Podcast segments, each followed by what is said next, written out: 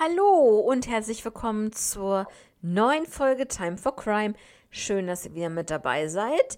Und ich hoffe, es geht euch gut und ihr hattet einen schönen Start in die neue Woche. Ich habe zurzeit Urlaub, ganz spontan Urlaub bekommen und wollte jetzt für euch erstmal die ganzen Folgen aufnehmen. Ich äh, produziere die Folgen ähm, sozusagen schon etwas vor, damit ich nicht so in Stress gerate. Genauso sieht's aus. Also ich habe viele Folgen jetzt schon recherchiert und nehme die dann halt jetzt so nebenbei auf, ne? Ganz wichtig. Und ich habe heute drei Fälle für euch mit dabei und zwar aus Kanada. Und ja, ich würde einfach sagen, wir starten gleich in den ersten Fall. Es geht hier um den Fall Lisa Gavin.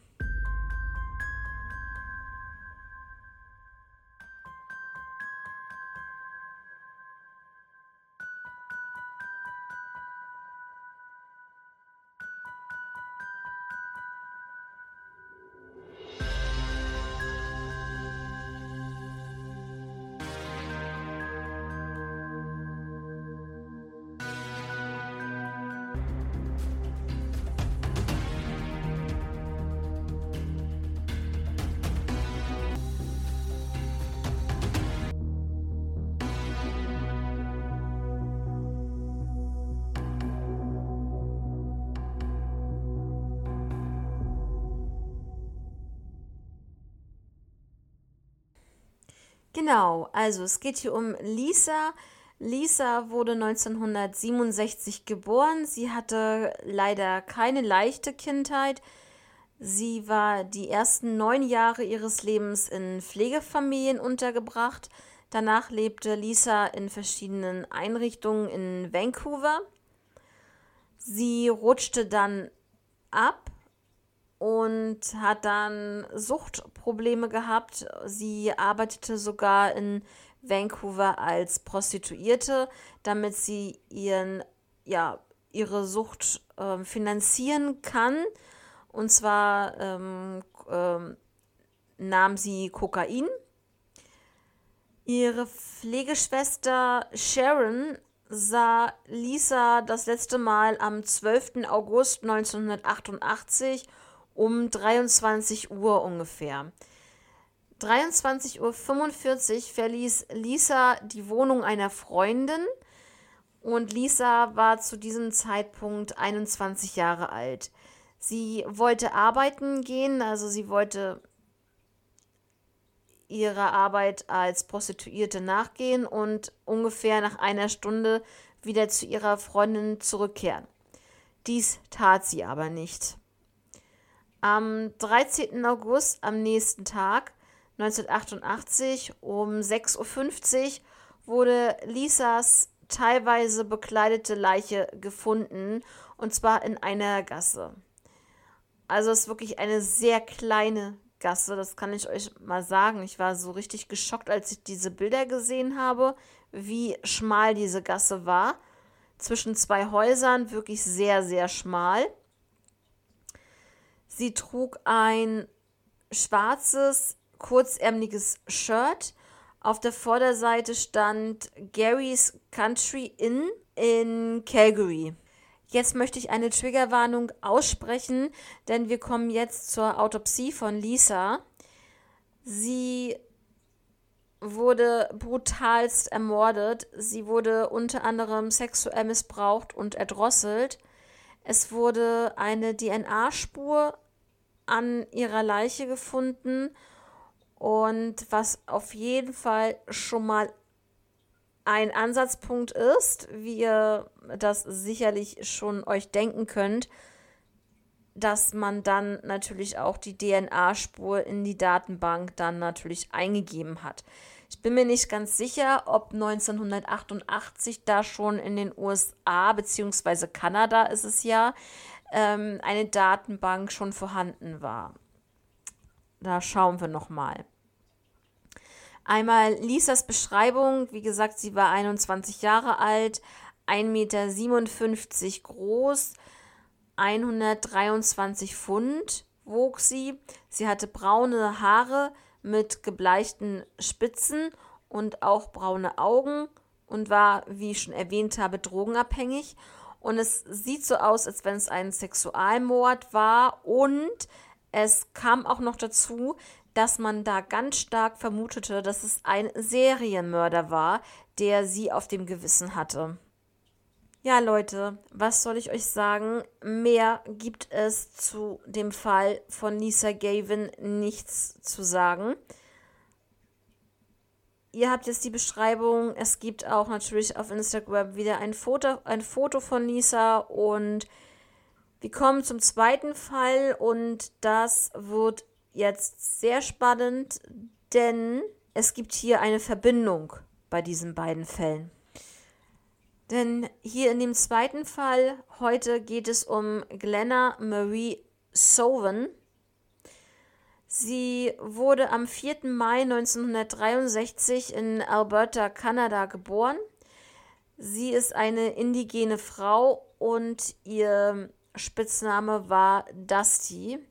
Sie war auch drogenabhängig, genauso wie Lisa, und arbeitete auch als Prostituierte in Vancouver.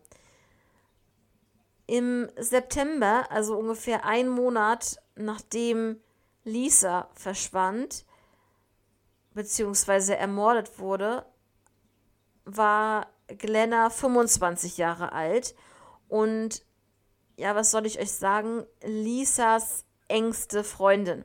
Ja.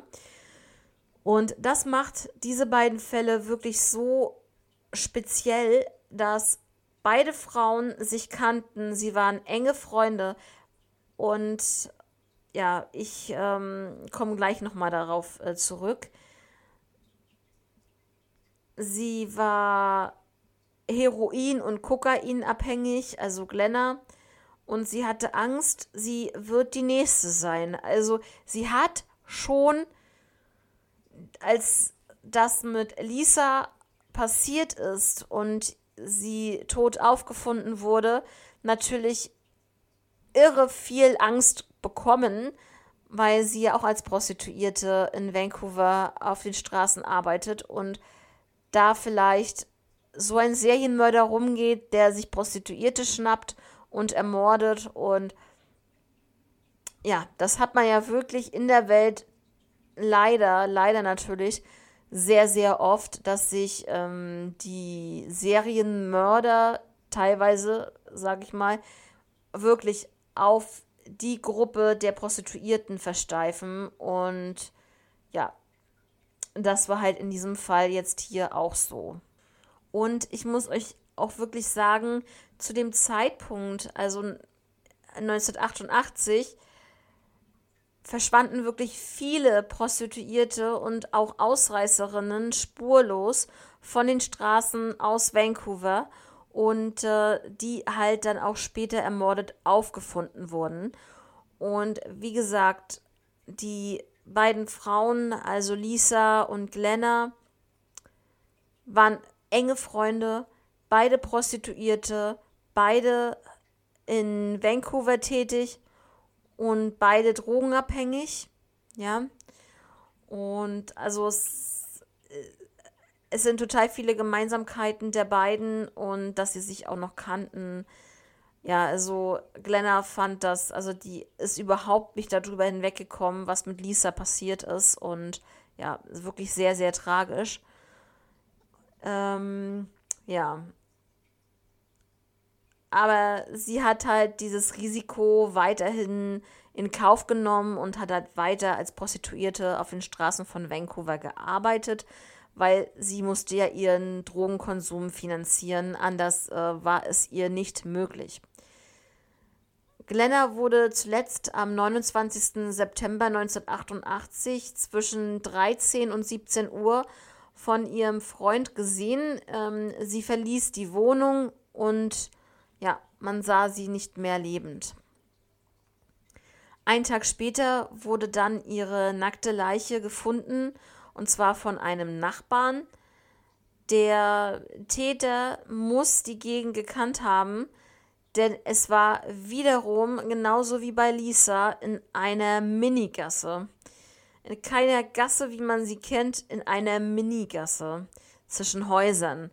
Und ich muss gucken, ob ich dann später noch dran denke, euch da bei Instagram noch Fotos davon ähm, online zu stellen, damit ihr wisst, wie diese Gasse halt ausgesehen hat.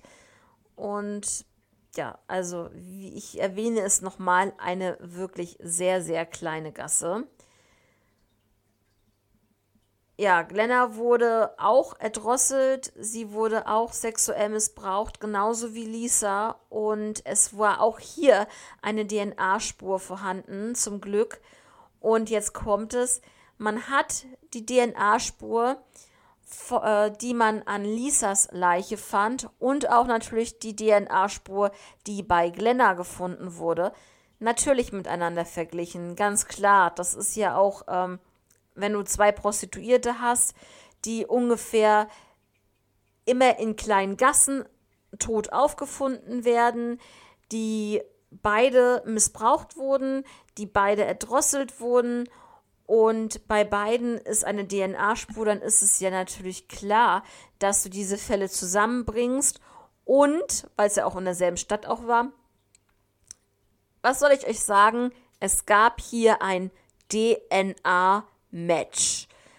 Leider nur in dem Punkt, dass man sagen konnte, dass der gleiche Täter, der Lisa ermordete, auch derselbe Täter war, der Glenna ermordet hat. So, mehr haben wir nicht. Wir haben keinen Täter, wir haben keinen Verdächtigen, mit dem wir ähm, die DNA-Spur natürlich vergleichen können, abgleichen können. Das gab es nicht. Aber wir haben wenigstens schon mal den Anhaltspunkt, dass es wirklich der gleiche Täter war.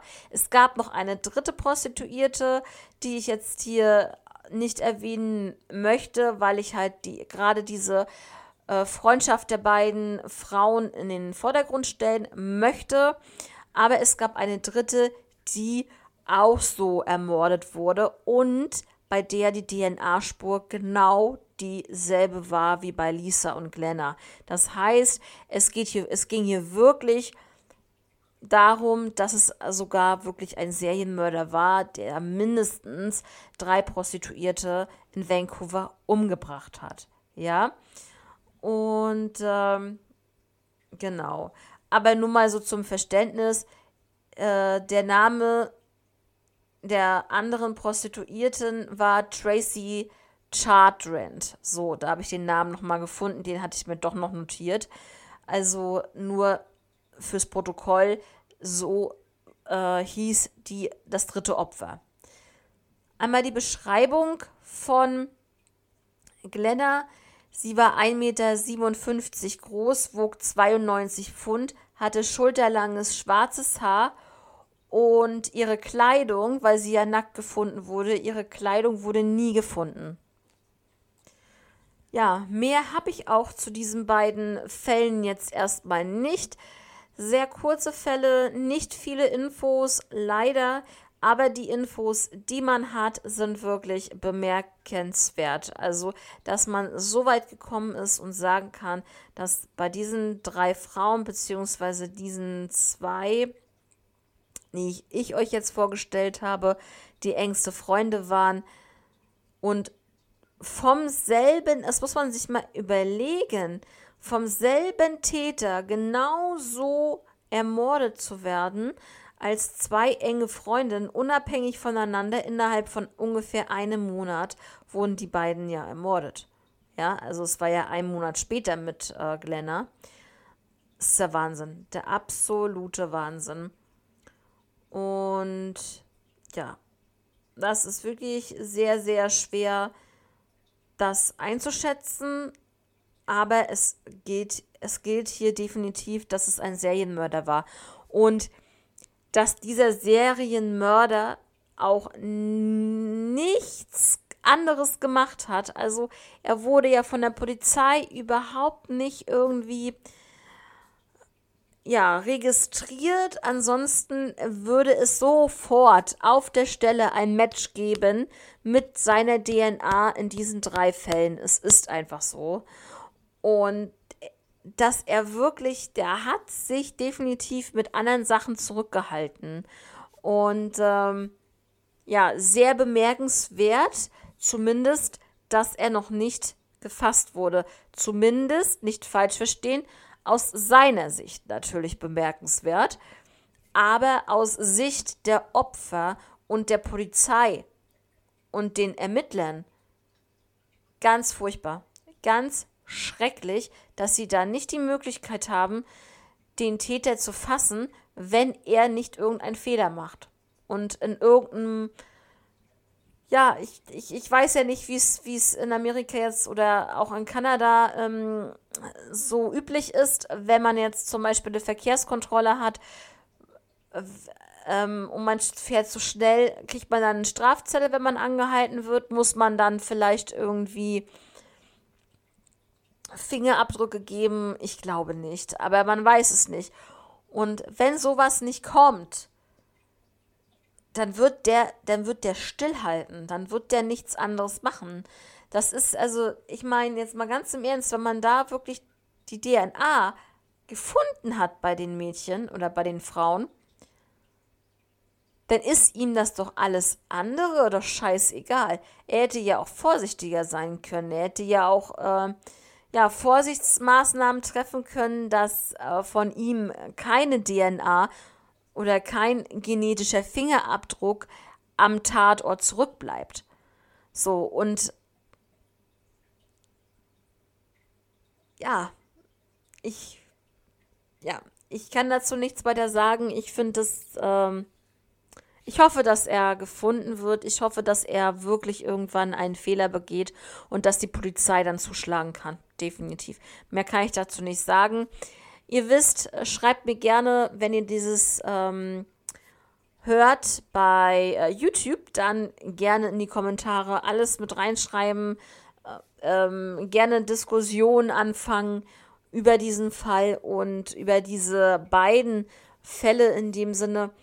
Gerne, ansonsten schreibt ihr mir natürlich gerne auch über Instagram, da wisst ihr Bescheid, time-for-crime. Und ja, dann kommen wir jetzt zum dritten Fall, denn ich habe ja gesagt, es gibt heute drei Fälle. Und zwar dachte ich mir das halt so, die anderen beiden sind etwas kürzer gewesen und gehörten im Grunde genommen ja zusammen. Übrigens muss ich dazu sagen, das war wirklich ein Zufall. Ich habe mir die Namen rausgesucht und es war ein mega Zufall, dass ich diese beiden Namen in einer Folge haben wollte. Und dann kam das raus, dass die beiden zusammenhängen als ein Fall. Und das ist so bemerkenswert. Das war wirklich Zufall. Aber ja, das einmal dazu. Im dritten Fall heute geht es um den Fall aus dem Jahr 2002 von Jennifer Harris. Ja, Jennifer war 2002 28 Jahre alt. Sie war klug, bodenständig und attraktiv. Sie liebte die Natur, Yoga und war Cheerleaderin und sie spielte auch gerne Tennis. Jennifers Jugendliebe war Rob Holman und nach der Highschool heirateten die beiden dann. Sie ging dann auch aufs College und machte einen Bachelor in Wasserbiologie und einen Master in Kinesiologie, Wellness und Ernährungswissenschaften an der Uni in Texas. Jennifer betrieb ein Massage- und Wellnesscenter in Frisco, Texas. Sie hatten auch Beziehungsprobleme, also sie und Rob. Und es gibt eine Behauptung, dass Rob Jennifer missbraucht hatte in der Beziehung und sie hat ihn aber nie angezeigt. Was ich richtig krass finde, dass äh, sie das nicht getan hat. Rob zog dann später zurück nach Boneham. Da kam er her und er zog dann aus dem gemeinsamen Haus aus und dann war Jennifer dort alleine. Ihr Vater kam da mal zu Besuch und der musste dann unter anderem feststellen, dass in einer Wand fünf Löcher mit einer, ja, höchstwahrscheinlich mit einer Faust diese Löcher in die Wand geschlagen wurden und er vermutete, dass dies von Rob stammte. Als Rob dann weggezogen war, wie ich eben schon erwähnte, traf Jennifer auf James Hamilton und äh, zwar in der Massagetherapieschule, die sie da besuchte. Und äh, die beiden ähm, ja, haben ein gutes Verhältnis zueinander gehabt, freundschaftlich und haben sich gut verstanden und meinten dann, gemeinsames Geschäft zu eröffnen.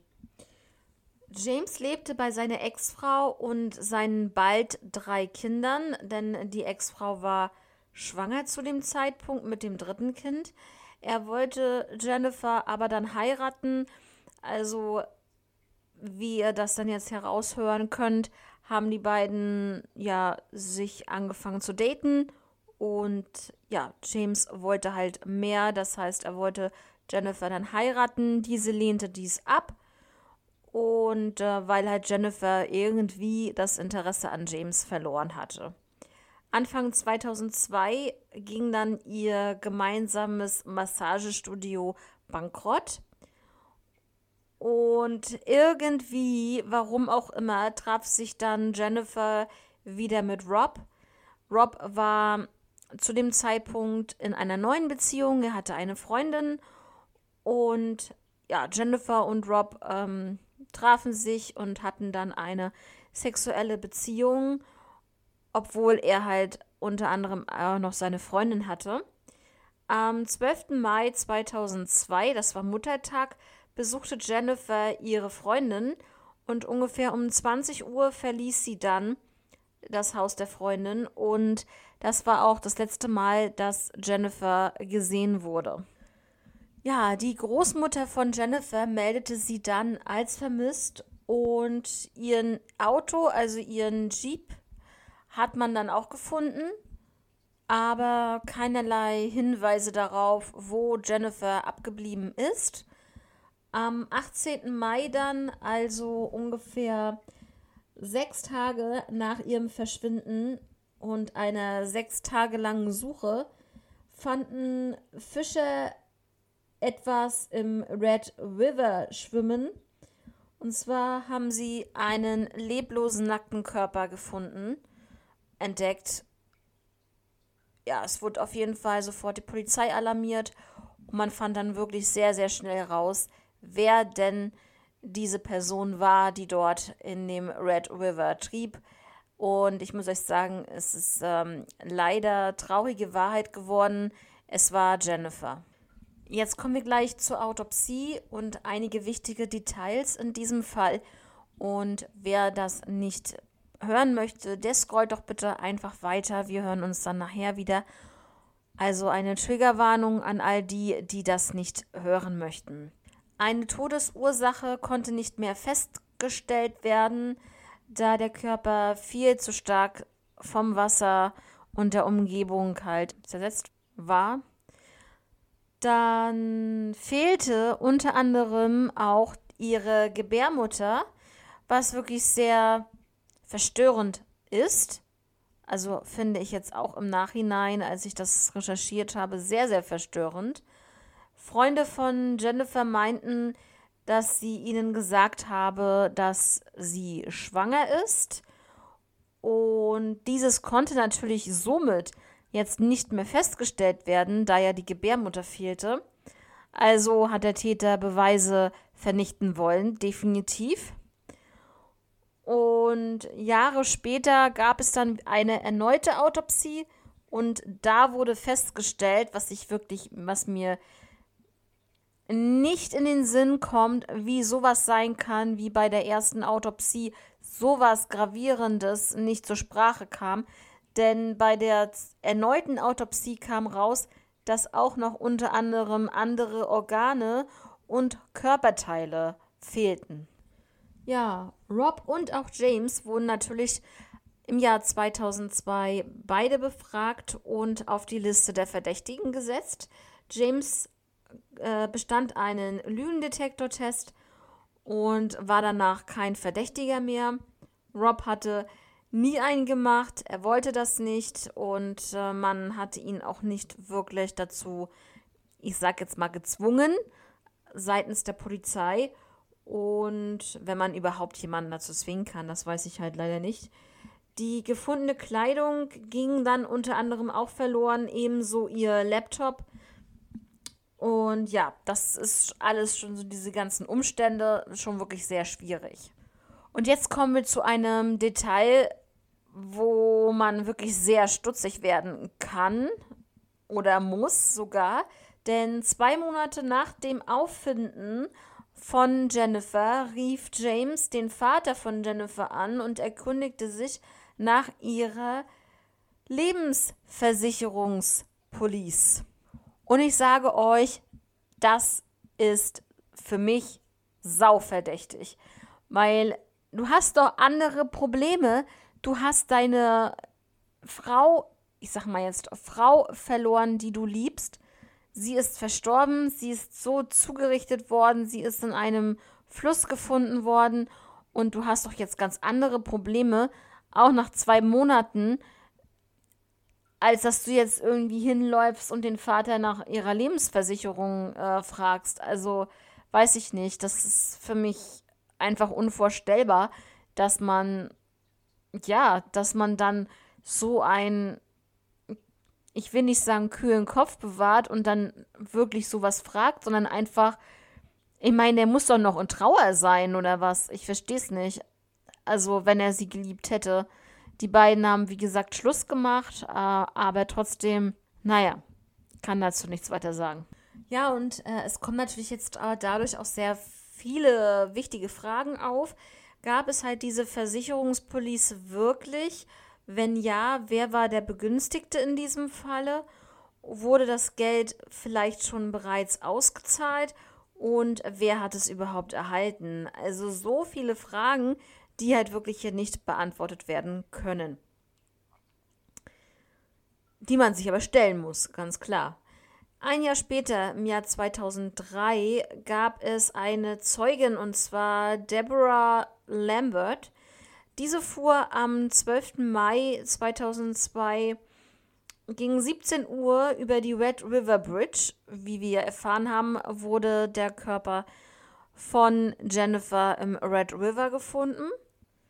Als sie über die Red River Bridge fuhr, sah sie eine rothaarige Frau, die von drei Männern grob angefasst wurde. Und sie hatte sogar kurzzeitig auch Blickkontakt zu, zu dieser Person mit, ähm, genau, mit einem Entsetzen in ihrem Gesichtsausdruck, den sie dort erkannt hatte. Sie war mit ihrer Mutter unterwegs und äh, die Mutter hat das auch wahrgenommen und meinte einfach nur, dieses Mädchen wird vergewaltigt und getötet. Und das ist äh, mir schon wieder schon wieder mal ein Rätsel, selbst wenn die das so sich denken und das auch noch aussprechen, warum tun sie nichts dagegen? Warum rufen sie nicht wenigstens, also was heißt dagegen tun, aber wenigstens die Polizei rufen und sagen, hören Sie zu, das und das habe ich gesichtet auf dieser Brücke. Ähm, schicken Sie mal Beamte vorbei, das muss kontrolliert werden. Wir haben da ein ungutes Gefühl, das sah nicht gut aus. Oder ähnliches. Ich meine, das verstehe ich halt nicht, ne? Die zwei Männer trugen Jeans und einer trug, also zwei Männer davon trugen Jeans und eine Shorts. Und ja, dieser ganze Fall, also mehr haben sie dazu nicht sagen können. Dieser ganze Fall wurde bei 48 Hours äh, behandelt als Filmfall. Das ist so eine Art auch ähm, Aktenzeichen XY. Ne? Dann gab es natürlich die erste Theorie, das waren halt diese drei unbekannten Männer, die die Zeugen beobachtet hatte. Davon geht man aus, dass diese Beobachtung wirklich so gesehen wurde, stattgefunden hat, das Ganze. Und deswegen glaubt man das auch, dass es eine von äh, mehreren Theorien sein könnte. Die zweite Theorie ist, dass es wirklich Rob war, also ihr ehemaliger Mann, beziehungsweise jetzt äh, Affäre, kann man ja so sagen. Er war vier Stunden lang unterwegs gewesen in dieser Nacht, ist halt viel umhergefahren, meint er. Er hat nicht wirklich ein Alibi, was das betrifft, weil er halt ähm, dort alleine unterwegs war. Und es ist halt wirklich, ja, er hat halt ein sehr starkes Motiv. Da brauchen wir nicht drüber reden. Das ist einfach so, Ne? Also er wollte sicherlich keinen Unterhalt zahlen. Sie wird ihm das gesagt haben, dass sie schwanger ist, dass sie das Kind behalten möchte, dass äh, sie ihn vielleicht auch damit zurückgewinnen wollte. Vielleicht hat Jennifer, man weiß es nicht, das darauf angelegt und äh, gedacht, so kann sie ihn zurückgewinnen. Aber er war halt ähm, wohl mit seiner Freundin so weit ja glücklich und wollte auch von ihr nicht weg. Und genau. Und dann ähm, hat natürlich diese Schwangerschaft kam ihm dann dazwischen. Und wie wir das schon in vielen Fällen gesehen und gehört haben, dass dann so jemand äh, ja sich einfach ähm, dieser Person entledigt, wenn man das so sagen darf. Und es ist wirklich ein sehr, sehr starkes Indiz da, darauf, dass er es war, weil er hauptsächlich dieses Motiv hatte, sie, ja, ich sag mal, um die Ecke zu bringen und das Kind natürlich gleich mit.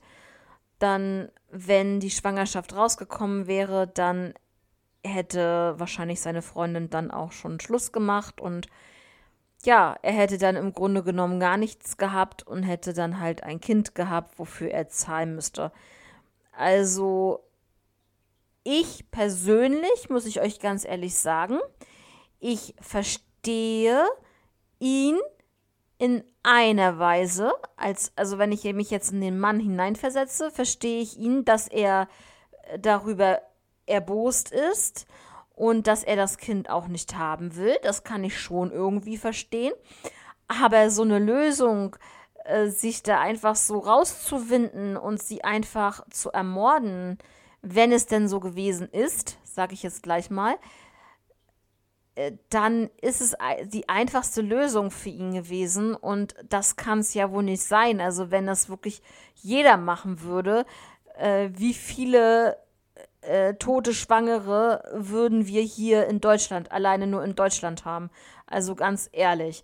Und ähm, ja, Gott sei Dank ist das nicht so, ja, aber ich kann die Männerwelt da wirklich verstehen, dass sie da natürlich komplett, ja,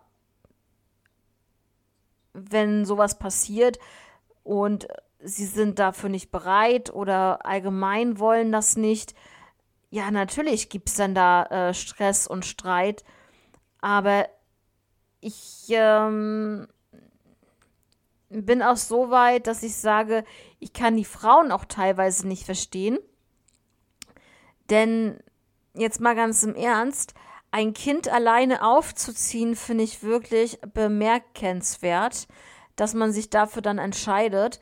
Sicherlich, viele sehen es so, ja, ich bin jetzt schwanger, ich möchte das Kind haben und sehen dann aber nicht, was da vielleicht total viel Arbeit und Zeit und Geld dahinter steckt. Oder sie legen es darauf an und wollen, das gibt es ja auch, ähm, dass es einige machen und dann halt sagen, ja, der Vater zahlt ja Unterhalt, das wird dann schon.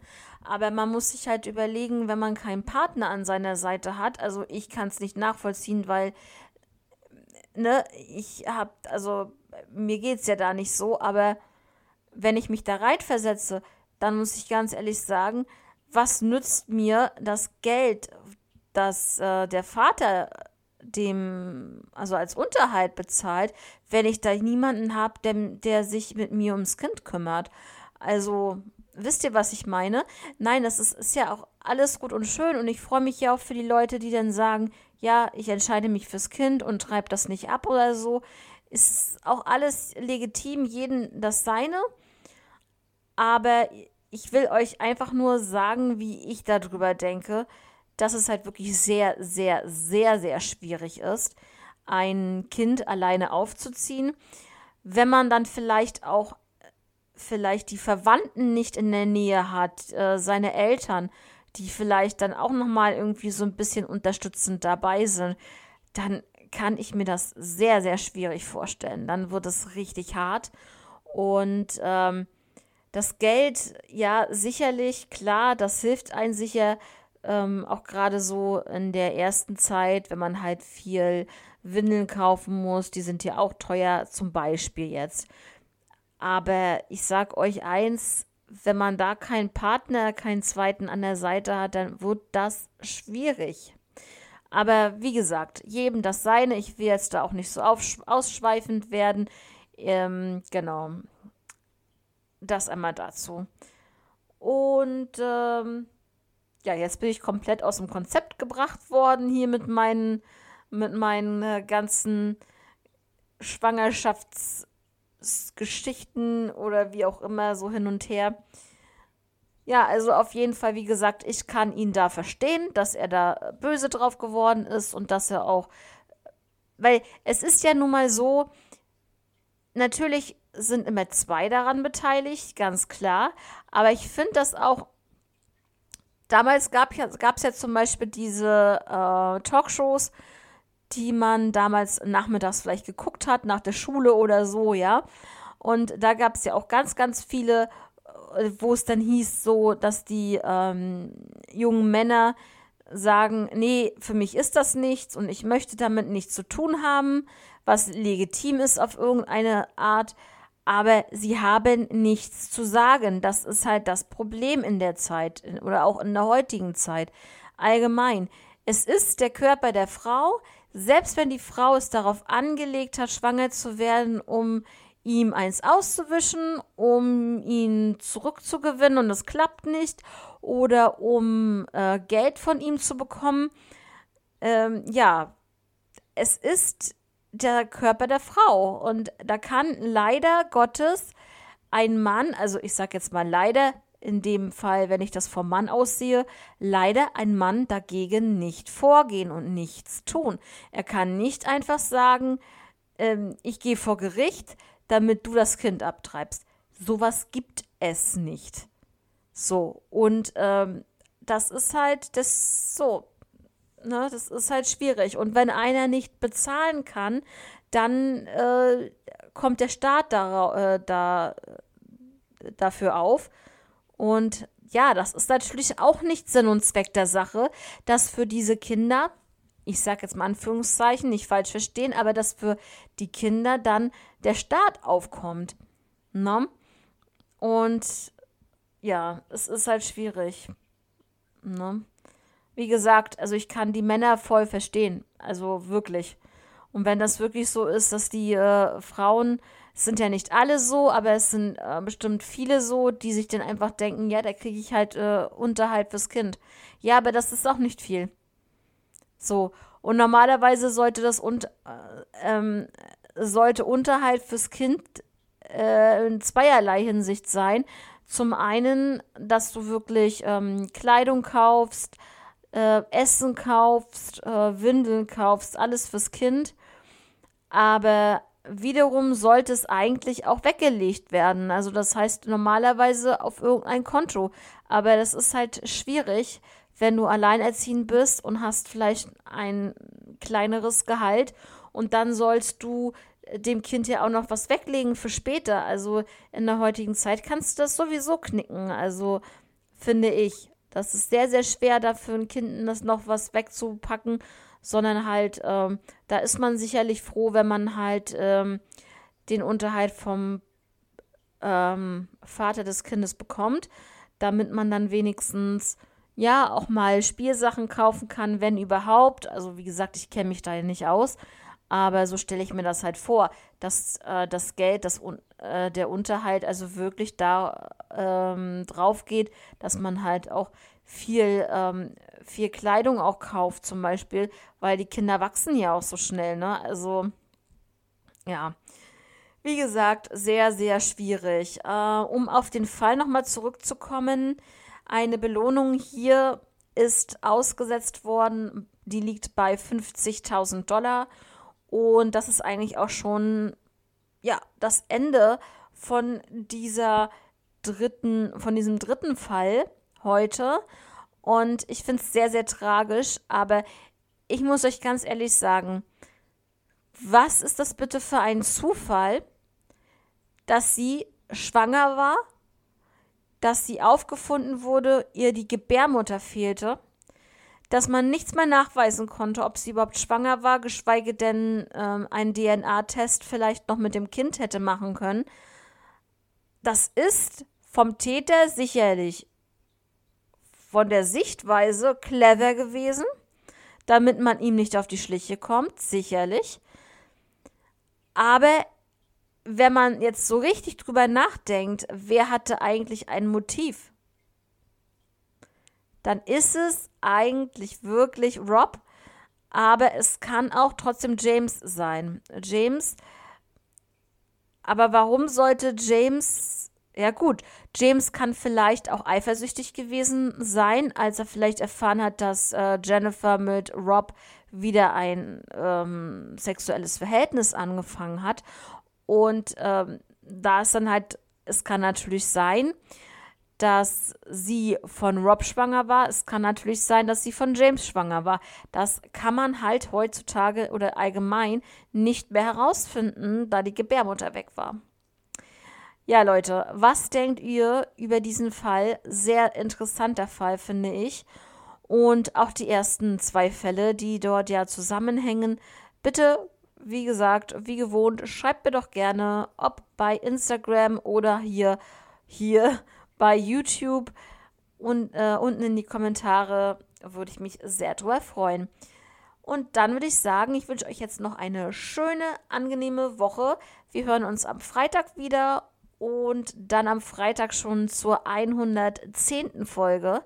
Ja, also das äh, läuft und läuft und läuft wie ein Uhrwerk und wir sind dann schon bei der 110. Episode. Bis dahin macht es gut, habt eine schöne Woche. Bis dann. Ciao.